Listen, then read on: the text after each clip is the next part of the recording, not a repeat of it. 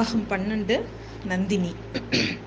நாம் கொள்ளிடக்கரையில் படகுல நம்மளும் கட கடம்பூர் கந்தமாறனும் சேர்ந்து ஏற்றி விட்டுட்டு வந்த வந்தியத்தேவன் திடீர்னு எப்படி கும்பகோணத்தில் நம்ம ஜோசியர் வீட்டுக்கிட்ட வந்தாலும் நம்ம எல்லாருக்குமே குழப்பமா இருக்கும். அது என்னன்னு தெரிஞ்சுக்கிறதுக்கு நம்ம பின்னாடி போய் கொள்ளிடக்கரையில் நடந்த விஷயத்த பார்ப்போம் வாங்க. அந்த கொள்ளிடக்கரையில் நம்ம ஆழ் ஆழ்வார்க்கடியான் படகுல ஏறின வரைக்கும் நம்ம பார்த்தோம் இல்லையா? ஆழ்வார்க்கடியானும் நம்ம வந்தியத்தேவனும் ஒரே படகுல ஏறுறாங்க. அந்த படகுல அவன் ஏறுறதுக்கு முன்னாடி ஒரு சைவர் இருந்தாருன்னு நம்ம சொன்னோம். எப்பொழுதும் போல சைவனும் அந்த ஆழ்வாரும் ஏறினா என்ன நடக்கும்? எப்பொழுதும் இவங்க எப்பொழுதும் நடக்கிறது மாதிரி இவங்க ரெண்டு பேருக்கும் பயங்கர சண்டை. இவர் திருமால் தான் பெருசு அவர் சிவன் தான் பெருசுன்னு ரெண்டு பேரும் எப்பொழுதும் போல அடிச்சுக்கிட்டாங்க. இதில் மண்டை உடஞ்சது என்னவோ நம்ம வந்தியத்தேவனுக்கு தான். இது அந்த சாமி யாராருக்கு எந்த சாமியை பிடிச்சிருக்கோ அதை தான் கும்பிட்டு தொலைங்கலண்டா. ஏன்டா எங்கள் உயிரை வாங்குறீங்கன்னு கடுப்பாக உட்காந்துருந்தான் நம்ம வந்தியத்தேவன் இந்த விஷயத்த அடிக்கடி இந்த எல்லா இடத்துலையுமே கோட் பண்ணியிருக்காரு கல்கி. அது என்ன அப்படின்னு பார்த்தீங்கன்னா கிட்டத்தட்ட இப்போலேருந்து ஒரு ஆயிரத்தி இரநூறு வருஷங்களுக்கு முன்னாடி ஒரு சமய கொந்தளிப்பு ஏற்பட்டிருக்கு. அதாவது அங்கங்கே நிறைய இடத்துல வீர வைஷ்ணவர்கள் வீர சைவர்கள் அப்படின்னு தோன்றிருக்காங்க இவங்கெல்லாம் பார்த்தீங்கன்னா வை வீர வைஷ்ணவர்கள் அப்படிங்கிறவங்க சி சிவன் அதாவது சிவனை கும்பிட்றவங்களையும் சைவ மதத்தவர்களையும் கம்ப்ளீட்டாக வெறுத்திருக்காங்க. அதே மாதிரி வீர வ சைவர்கள்ங்கிறவங்க பெருமாளை கும்பிட்றவங்கள ரொம்ப அப்படியே ஒரு அவ்வளோ ஒரு அவர்ஷன் அவங்க ரெண்டு பேர்கிட்டயும். அப்படி ஒரு சண்டை அதாவது அந்த ஒரு போர் ரெண்டு பேரும் எங்கே பார்த்தாலும் கண்ட இடத்துலலாம் சண்டை போட்டுப்பாங்க. இந்த மாதிரி வீர சைவம் வீர வைஷ்ணவம் அப்படிங்கிற ஒரு சமய கொந்தளிப்பு வந்து கிட்டத்தட்ட இப்போலேருந்து ஒரு ஆயிரத்தி இரநூறு வருஷங்களுக்கு முன்னாடி அதிகமாக இருந்திருக்கு. இந்த சமய வேற்றுமை வந்து அதிகமாக பரவி இருந்த காலகட்டம் அது. நம்ம கதை நடக்கிற காலகட்டம். அதுக்காக தான் இந்த அங்கங்கே இவங்க சைவ வைஷ்ணவ சண்டைகளை நிறைய இடத்துல இவர் வந்து கல்கி வந்து கோட் பண்ணியிருக்காரு. ஒரு வழியாக ஓட அக்கறைக்கு வந்துருச்சுங்க. இவங்க சண்டையெல்லாம் நீங்கி. இறங்கின உடனே வந்தியத்தேவன் கூட வந்த அந்த கடம்பூர் வீரன் பக்கத்தில் இருக்கிற திருப்பனந்தாளுக்கு போய் உங்களுக்கு நான் குதிரை வாங்கிட்டு வந்து தரேன் அப்படின்னு சொல்லிட்டு போகிறான் ஆழ்வார்க்கடியானும் வந்தியத்தேவனும் தனியாக விடப்படுறாங்க. ஒரு அர ஒரு அந்த பக்கத்தில் இருக்கிற ஒரு அரச மரத்தடியில் ரெண்டு பேரும் உட்காந்துக்கிறாங்க ரெண்டு பேருக்கும் அவங்கவுங்க வாயில் வா என்னென்ன இருக்குங்கிறத கிண்டி பார்க்கறதுக்கு ட்ரை பண்ணிகிட்ருக்காங்க இருக்காங்க. Give and take policy Azhwarkadiyan தான் முதல்ல ஆரம்பிக்கிறான். ஏன்பா கடம்பூர் மாளிகைக்கு போனியே அங்கே என்னப்பா நடந்துச்சு? நீ என்னால் தான் வர முடியல அப்படின்னு அவன் ரொம்ப சோகமாக சொல்லி ஆரம்பிக்கிறான். நம்ம வந்தியத்தேவனும் அவனை பார்த்துக்கிட்டே ஆமாப்பா அங்கே நிறைய பேர் வந்திருந்தாங்க. அவங்க பேர்லாம் எனக்கு தெரியாது. அவங்களோட பழுவேட்டரையரோட இளம் மனைவி கூட அங்கே வந்திருந்தாங்க. அது என்ன அழகு தெரியுமா அவங்க அப்படின்னு சொல்கிறான் ஏம்மா நீ அவங்கள பார்த்தியா அப்படின்னு கேட்குறான் ஆழ்வார்க்கடியான். ஆமாம்மா நானும் பார்த்தேன் அப்படின்றான். அங்கே வந்து அதுக்கப்புறம் என்ன நடந்துச்சு அப்படின்னு கேட்குறான் அதுக்கப்புறம் குறவை குத்து இல்லை வேலை நாட்டம் எல்லாம் நடந்துச்சு அப்படின்னு உடனே கொஞ்சம் ஆர்வமாக வந்து நம்ம ஆழ்வார்க்கடியான் கேட்குறான் ஏன்பா வேலை நாட்டம் முடிஞ்ச உடனே சன்னதம் வந்துச்சா அப்படின்னு கேட்குறான் சன்னதம் அப்படின்னா சாமி வந்துச்சு. அதாவது அந்த நிமித்தம் அந்த எதிர்காலத்தை பற்றி சொல்லுவாங்க சொல்லுவாங்கல்ல அந்த சாமி வந்ததுன்னு சொல்லுவோம்ல அதை தான் அப்படி கேட்குறான் அவன் சன்னதம் வந்துச்சா அப்படின்னு கேட்குறான் ஆ வந்துச்சு வந்துச்சு. எல்லா காரியமும் கைக்கூடும் மழை பெய்யும் நிலை விளையும். அந்த மாதிரி நிறைய ஏதோ சொல்லிட்டு இருந்தான். அவ்வளோதான் அப்படின்னு சொல்கிறான் வேற ஏதாவது ராஜாங்க விஷயமா அவன் சொன்னானா அப்படின்னு கேட்குறான் நம்ம ஆழ்வார்க்கடியான். அது எதுவும் எனக்கு புரியலப்பா. என்னென்னவோ பேசினா அதெல்லாம் எனக்கு சரியாக புரியல. எனக்கு காதலியும் விழலை அப்படின்னு சொல்கிறான் அவன். என்னப்பா இதெல்லாம் நீ சரியாக காதில் வாங்குறது இல்லையா. இந்த ராஜரிக விஷயத்தெல்லாம் நம்ம தெரிஞ்சு வச்சுக்கணும். இன்னும் அடுத்த தடவை இந்த மாதிரி ஒரு சந்தர்ப்பம் கிடச்சதுன்னா இதெல்லாம் நல்லா தெரிஞ்சு வச்சுக்கோ அப்படின்னு சொல்கிறான் நம்ம ஆழ்வார்க்கடியான். உடனே இவன் வந்து நம்ம வந்தியத்தேவன் வந்து ஆழ்வார்க்கடியான போட்டு வாங்குறான். ஏன்பா எங்கே பார்த்தாலும் பேசிக்கிறாங்களே ஏதோ வானத்தர வால் நட்சத்திரம் தெரியுது ராஜ்யத்துக்கு ஆபத்து களங்கம் அப்படின்லாம் பேசிக்கிறாங்களே அடுத்த வாரிசு யாருன்னா கூட பேசிக்கிறாங்க உனக்கு அதை பற்றி ஏதாவது தெரியுமா அப்படின்னு கேட்குறான் எனக்கு எங்கப்பா அதை பற்றிலாம் தெரிய போகுது? எனக்கு எதுவும் தெரியாதுப்பா. ஏன் உண்டு என் பெருமாள் உண்டுன்னு நான் இருக்கிறேன் அப்படின்னு சொல்லுவான் நம்ம ஆழ்வார்க்கடியான். உடனே வந்தியத்தேவன் சொல்லுவான் உன்கிட்ட வந்து உன்னை பார்த்தா எனக்கு ஒரு விஷயம் கேட்கணும்னு தோணுது. ஆனால் கேட்டால் நீ தப்பாக நினச்சிக்க மாட்டே அப்படின்னு சொல்லி கேட்குறான் இல்லை இல்லை கேளு அப்படின்றான். நம்ம ஆழ்வார்க்கடியான் உன்னை உன்னோட பெண்ணாசையை மறைக்கிறதுக்காக இந்த மாதிரி வேஷம் போடுறியே. இதை உனக்கு உனக்கே நல்லா இருக்கா? அப்படின்னு கேட்குறான் என்னது பெண் பித்து பிடித்தவனா? யாரை பார்த்து சொல்கிற அப்படின்னு கேட்குறான் நம்ம ஆழ்வார்க்கடியான் ஆமாம் பல்லக்கில் வந்த அந்த பொண்ணுகிட்ட ஓலை கொடுக்கும்படி நீ தானே என்கிட்ட கேட்ட. அந்த பொண்ணு ஏற்கனவே இன்னொரு ஒருத்தவனோட மனைவி.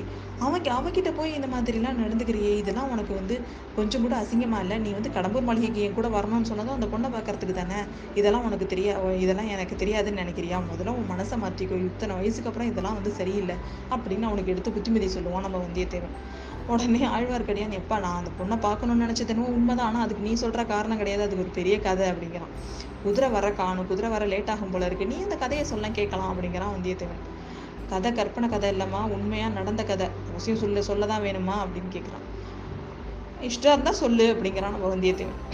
உன்கிட்ட சொல்கிறேன் ஆனால் உன்கிட்ட மறுபடியும் ஏதாவது ஒரு உதவி கோரும்படி எனக்கு சூழ்நிலை கண்டிப்பாக அமையும். அப்போ எனக்கு தட்டாமல் அந்த உதவியை செய்யணும் அப்படின்னு கேட்குறான் இங்கே பாரு என்கிட்ட கண்டிஷன்லாம் போடாத. உன் உதவி நியாயமாக இருந்தால் நான் செய்வேன். உனக்கு இஷ்டம் இருந்தால் சொல்லு இல்லைன்னா சொல்லாது அப்படின்னு சொல்கிறான் நம்ம வந்தியத்தேவன். இல்லை இல்லை உன்கிட்ட கட்டாயம் இந்த கதை உனக்கு சொல்லணும். உனக்கு இந்த கதை என்னன்னு தெரியணும். நான் சொல்கிறேன் அப்படின்னு சொல்லிட்டு சொல்கிறான் அந்த பழுவேட்டையரையரோட ரெண்டாவது மனைவி இருக்கால்ல இளம் மனைவி நந்தினி தேவி இருக்கால்ல அவ இளம் மனைவி அவள் பேர் வந்து நந்தினி. அவளோட கதையை கேட்டால் நீ ரொம்ப ஆச்சரியப்படுவ. அப்படின்னு சொல்லிட்டு நம்ம ஆழ்வார்க்கடியான் சொல்ல சொல்லிட்டு இருக்கான் ஆழ்வார்க்கடியான் வந்து பாண்டிய நாட்டில் வைகை நதிக்கரையில் ஒரு கிராமத்தில் பிறந்தவன். அவனும் அவனோட குடும்பமும் பரம பக்தர்களான வைஷ்ணவர்கள். அவனோட அப்பா ஒரு நாளைக்கு நதிக்கரையில் ஒரு நந்தவனத்துக்கு போகிறார் பூ பூவெல்லாம் பறிக்கிறதுக்காக பெருமாளுக்கு சூடுறதுக்கு. அங்கே ஒரு பெண் குழந்தை அனாதையாக கிடக்குது. அந்த குழந்தைய வந்து பார்க்கறதுக்கு ரொம்ப கலையாகவும் அழகாகவும் இருந்தபடியே அதை தனியாக விடுறதுக்கு மனசு இல்லை. அவங்க வீட்லேயும் பொண்ணு இல்லைங்கிறதுனால அவங்க அப்பா வீட்டுக்கு கூட்டிகிட்டு வந்துடுறாரு.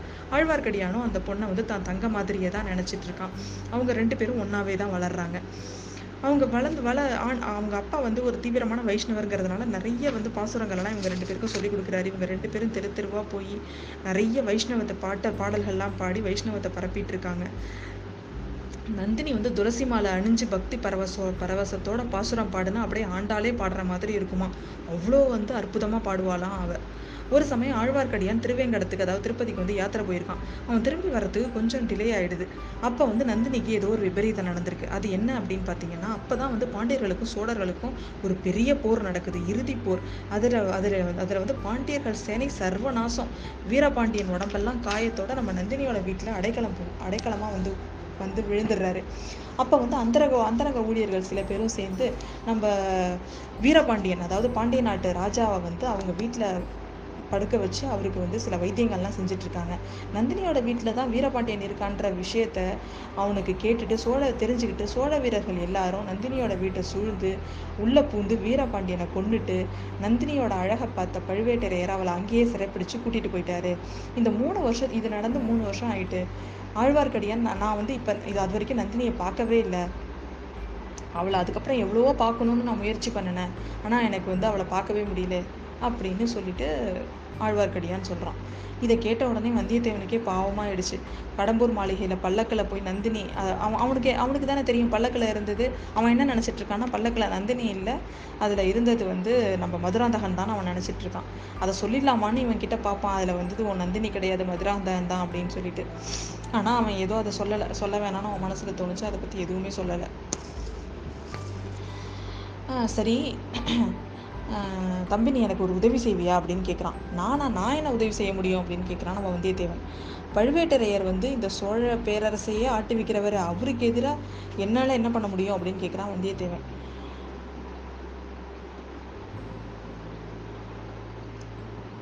கேட்டுட்டு ஏன் ஏன் ஆழ்வாரே உனக்கு என்ன ராஜாங்க காரியத்தை பற்றியெல்லாம் ஒன்றும் தெரியாதுன்னு சொல்கிறேன் என்ன அதெல்லாம் நம்ப சொல்கிறியா உண்மையை சொல்லு. சுந்தர சோழ மகாராஜாவுக்கு ஏதாவது ஆயிடுச்சுன்னா அடுத்தது பட்டத்துக்கு உரியவங்க யார்? அப்படின்னு உன்னால் சொல்ல முடியாதா? அப்படின்னு கேட்குறான் அதெல்லாம் எனக்கு தெரியாதுப்பா.